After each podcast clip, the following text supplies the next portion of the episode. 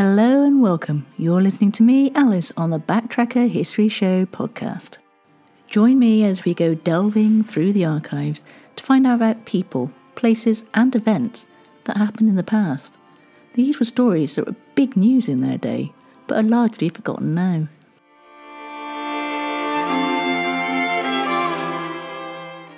Most of these podcasts have been specially edited from a Bradley Stoke radio show in Bristol, England. And one of the great things about this podcast is that I can go into more detail about each story because there are no time constraints. And it's really easy to show your support just by spreading the word, leaving reviews, and sharing with all your family and friends. It really does help.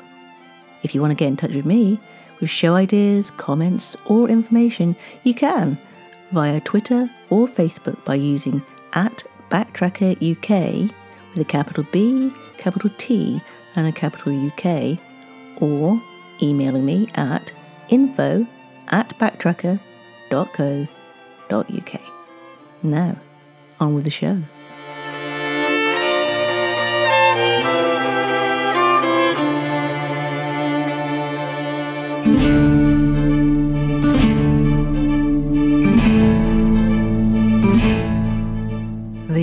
Event I'll be talking about today occurred in the year 1881. But what else happened that year? Well, on March the 12th, Andrew Watson of Glasgow's Queen's Park Football Club, who was of mixed Scottish and British Guyanese background, captains the Scotland national football team in a 6 1 victory against England, becoming the world's first mixed race International Association football player. The four dead in five seconds gunfight was a famous gunfight that occurred on April the 14th, 1881, on El Paso Street in El Paso, Texas. Witnesses generally agreed that the incident lasted no more than five seconds after the first gunshot, though a few would insist it was at least 10 seconds. Marshal Dallas Stoudemire accounted for three of the four fatalities with his twin 44 caliber Smith & Wesson revolvers. The 18th of April saw the opening of the National History Museum in London, which is featured in many films, most recently Paddington. And in literature, Robert Louis Stevenson's children's adventure novel Treasure Island begins serialization in Young Folks on the 1st of October as by Captain George North. And in fiction, well, Sherlock Holmes and Dr. John H. Watson first meet at Bart's Hospital, London, prior to the events narrated in Conan Doyle's A Study in Scarlet, released in 1887. But today I'll be telling you about an event that occurred on the 19th of January 1881 during a ferocious storm in Robin Hood's Bay in North Yorkshire.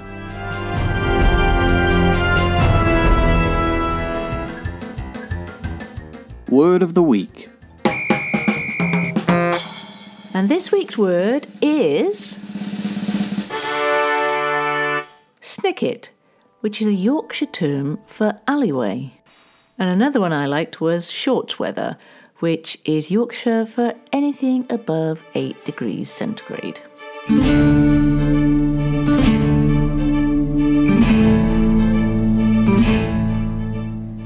you go to Robin Hood's Bay, and I suggest you do because it's absolutely lovely, at the top there's a plaque which tells the story of a heroic rescue that took place on the 19th of January 1881 when a collier brig, the Visiter, foundered in a violent storm whilst carrying a cargo of coal from Newcastle to London. The vessel was actually registered at Whitby and locally owned, but she was old, having been built in 1823 in Sunderland. She had sailed as far south as Flamborough, but a southeasterly gale prevented further progress, tearing the sails to shreds and driving her back up the coast past the cliffs of what is now known as Ravenscar, although in those days it was called Peak. Things got worse as she took on more and more water through the night.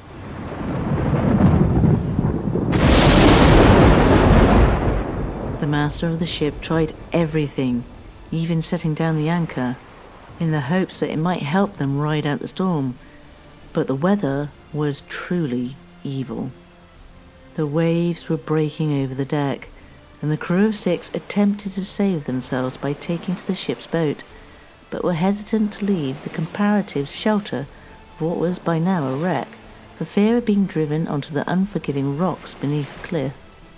Dodd, the apprentice, was wet through and frozen, having jumped into the sea and swum to the boat roped to a buoy, to be pulled into it by the other crewmen and this is where they spent the bitter winter night in conditions beyond imagination. It was the discovery of the brig's quarterboard on the beach at Robin Hood's Bay that alerted the people that there was a shipwreck.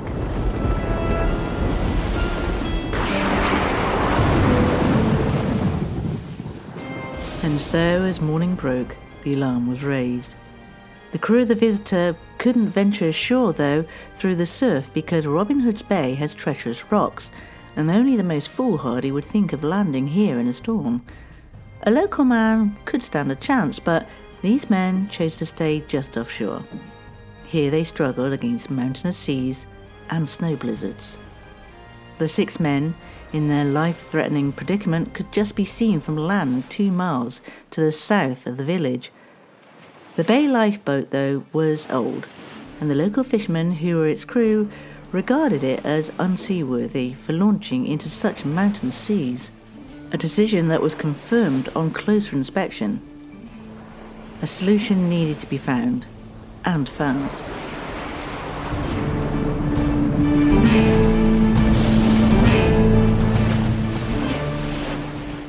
With the weather so bad, the urgency to reach these men and rescue them was building. Scarborough was contacted. Commander Grant received a telegram asking for assistance with the boat wrecked at Robin Hood's Bay, but the tugs were all aground in the harbour at the time, making launch impossible. A telegram was sent to Captain Gibson, harbour master at Whitby, as well as the Whitby branch secretary of the Royal Naval Lifeboat Institution, or the RNLI. The telegram was from the Reverend Jermyn Cooper, vicar of Fylingdales, who asked for a lifeboat to be sent out as. A ship was being wrecked, and the crew, who had taken refuge in the long boat, were astern of the ship, off at sea, outside the heavy breaking waves, and unable to land on account of the fearful surf. Captain Gibson immediately tried to launch the lifeboat, the Robert Whitworth, but because of the prevailing winds, it was impossible. A tugboat couldn't be launched because it would have been severely damaged or even destroyed by the weather. So, along with the first and second coxswains, Henry Freeman and John Storr, the momentous decision was taken to haul the boat the six miles over land to Robin Hood's Bay.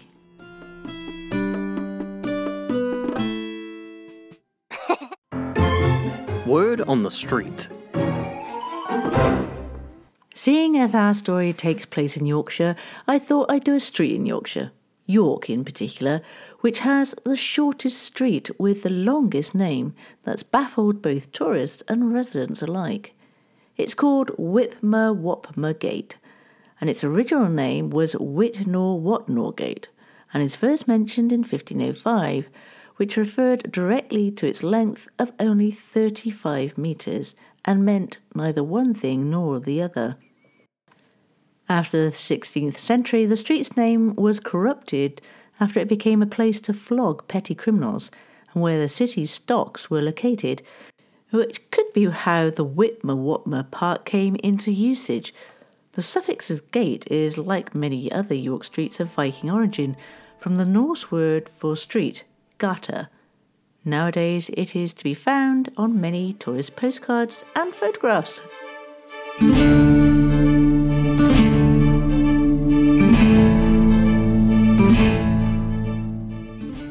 So began the epic six mile journey over the moors to Robin Hood's Bay from Whitby, with the road climbing steadily to an elevation of over 500 feet, followed by a steep drop down to sea level.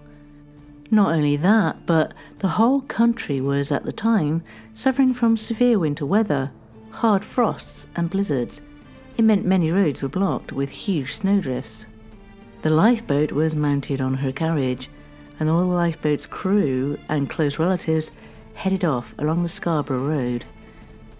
This powerful team of horses carried the lifeboat up the hill, but the treacherous winds and snow blizzards made this difficult. Yet, the men of Whitby were not to be beaten. They used shovels, horses, cows, and anything useful along the way, tearing through hedges that blocked their path. They were helped by baymen who cleared the path from the Robin Hood's Bay side. The epic journey built up momentum with farmers turning out to help. They actually met two people coming the other way, urging them to turn back because of the blizzard.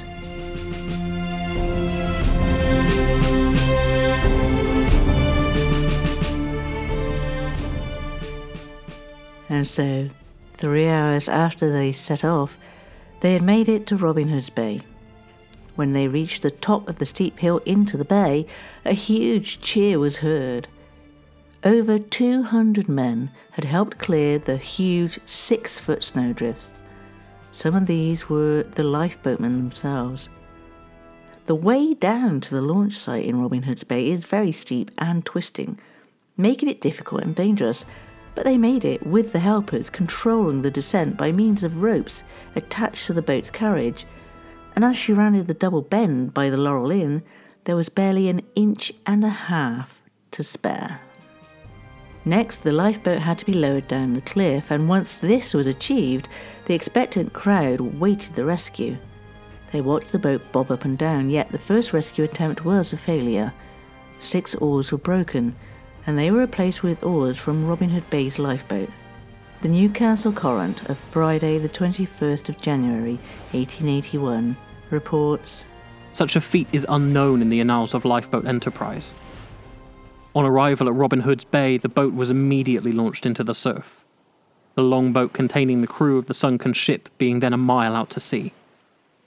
The lifeboat had not been out long before she was struck with a tremendous sea and hurled back onto the beach some of the men being stunned and six of the oars broken.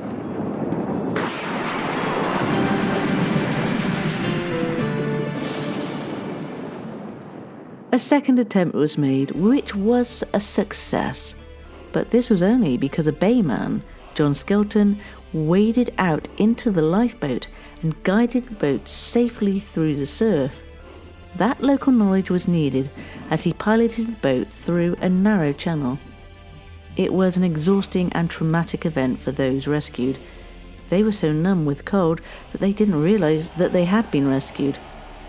They had virtually given up all hope. But the crowd made up for this. A thousand or so people who had helped clear the way, and virtually the whole of Robin Hood's Bay erupted in excitement as the epic rescue was completed.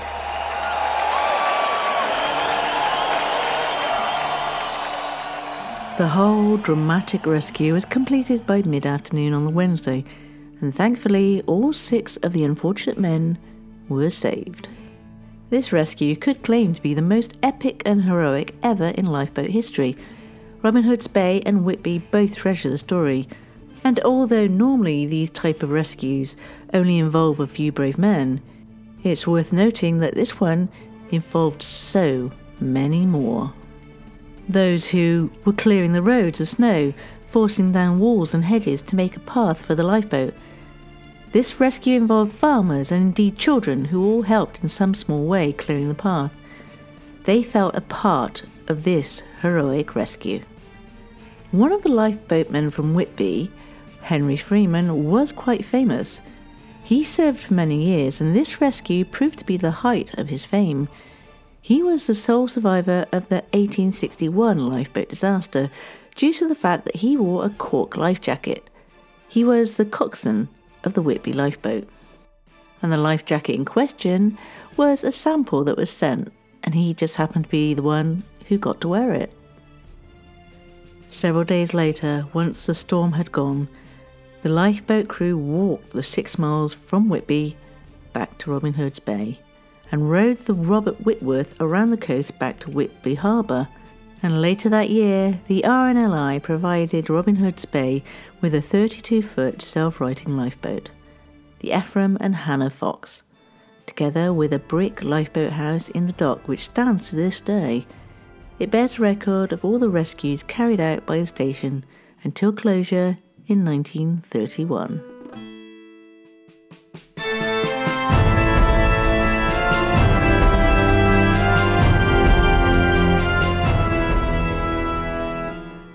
Just heard was the tale of a successful rescue. Unfortunately, that wasn't always the case. Just four days before, on Saturday, the 15th of January 1881, there was a northern gale with heavy seas and blinding showers of snow. At 10:30, a ship was spotted 2 to 3 miles out at sea, and The signal gun was fired from the battery, and hundreds of inhabitants turned out. the Upgang lifeboat, just 1 mile north of Whitby, was launched to help save the vessel, which was stuck on dangerous Upgang rock. The lifeboat attempted to throw a line to the vessel but failed. The Mercury newspaper continues The waves broke over the vessel, and as she began to break up, the crew lashed themselves to the rigging. Their voices were heard distinctly above the storm. After the lifeboat had been exposed to the storm for nearly two hours without being able to render any assistance, a heavy sea broke over and half filled her with water. Attempts at rescue were called off. Another Whitby lifeboat, the Robert Whitworth, was launched by coxswain H. Freeman. The Mercury says As she approached the vessel, the red light suddenly went out, and at the same time, a blue light was seen on the shore at Upgang. The men on the Whitby boat mistook the extinction of the lights on board the vessel as a sign that the crew had been safely rescued, and that the last man on quitting the ship had extinguished the danger lights on board. The Whitby lifeboat accordingly put back. The ill fated ship's crew perished as their vessel broke up at midnight. Their expiring cries were heard on the shore. At daylight on Sunday, only a few vestiges of the wreck were visible.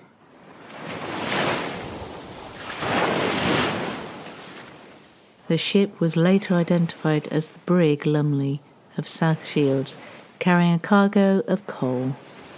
Her crew of ten all perished.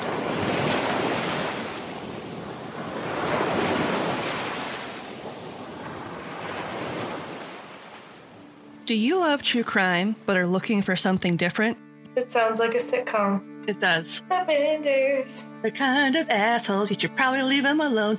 Do you like learning about cases so off the wall they can't possibly be true? Her wig is enormous, but it is lifted off her head by a monkey. Do you love history but want to hear about what they didn't teach you in school? It's just got a Interesting. almost where you hang your horns sign. Do you like laughing awkwardly about cases that are bizarre and a little strange? They'd be able to wield so many knives with all of their little arms. Then we have the podcast for you. Join me, Lindsay, And me, Madison, for Ye Olde Crime. where we discuss the funny, strange, and obscure crimes of yesteryear. Listen every Wednesday wherever you get your podcasts. And we'll see you next time with another tale As old as crime.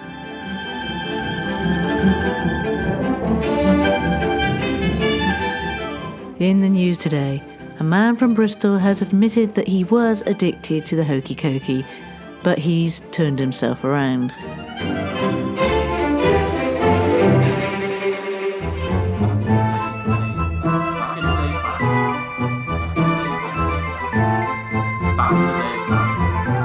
Back in the day, facts.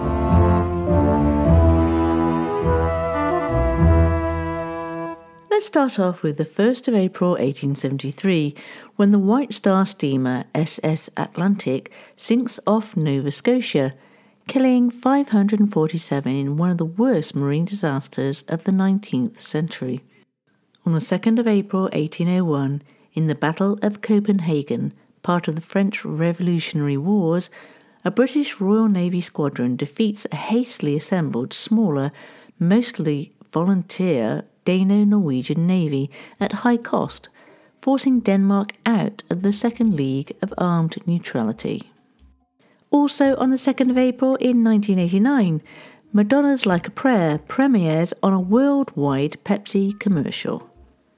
The 3rd of April 1933 saw the first flight over Mount Everest, the British Houston Mount Everest Flight Expedition, led by the Marquis of Clydesdale and funded by Lucy, Lady Houston. The 6th of April 1992, and the Bosnian War begins. It would end on the 14th of December 1995 with over 101,000 dead, mainly Bosniaks the 7th of April 1955, and Winston Churchill resigns as Prime Minister of the United Kingdom amid indications of failing health. On the 8th of April 1838, Brunel's SS Great Western left Avonmouth in Bristol for America with seven passengers on board for its maiden voyage. And lastly, on the 9th of April 1945, during World War II, the German heavy cruiser Admiral Scheer is sunk by the Royal Air Force.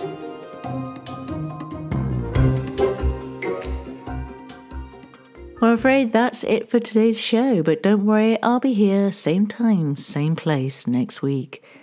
And I'd like to take the opportunity to thank those that brought the story to life. And this week we had Joe Wilson and Molly Jeffries from St. Stephen's Drama Group in Bristol, as well as Steve Shepherd from Bradley Stoke Radio. Thank you, one and all.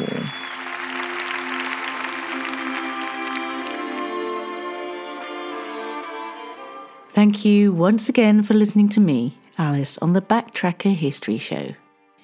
If you'd like to get in touch with me, you can find me on Twitter or Facebook by looking up at Backtracker UK with a capital B, a capital T, and a capital UK.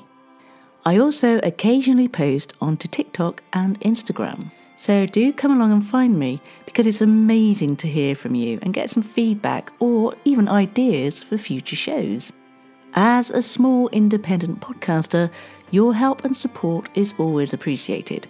And one way you can do that is to rate the show wherever you get your podcasts. Leaving a review also helps as it gives other people an idea of what the show's about. The show is regularly released on Mondays. So until next time, guys, take care and look after each other.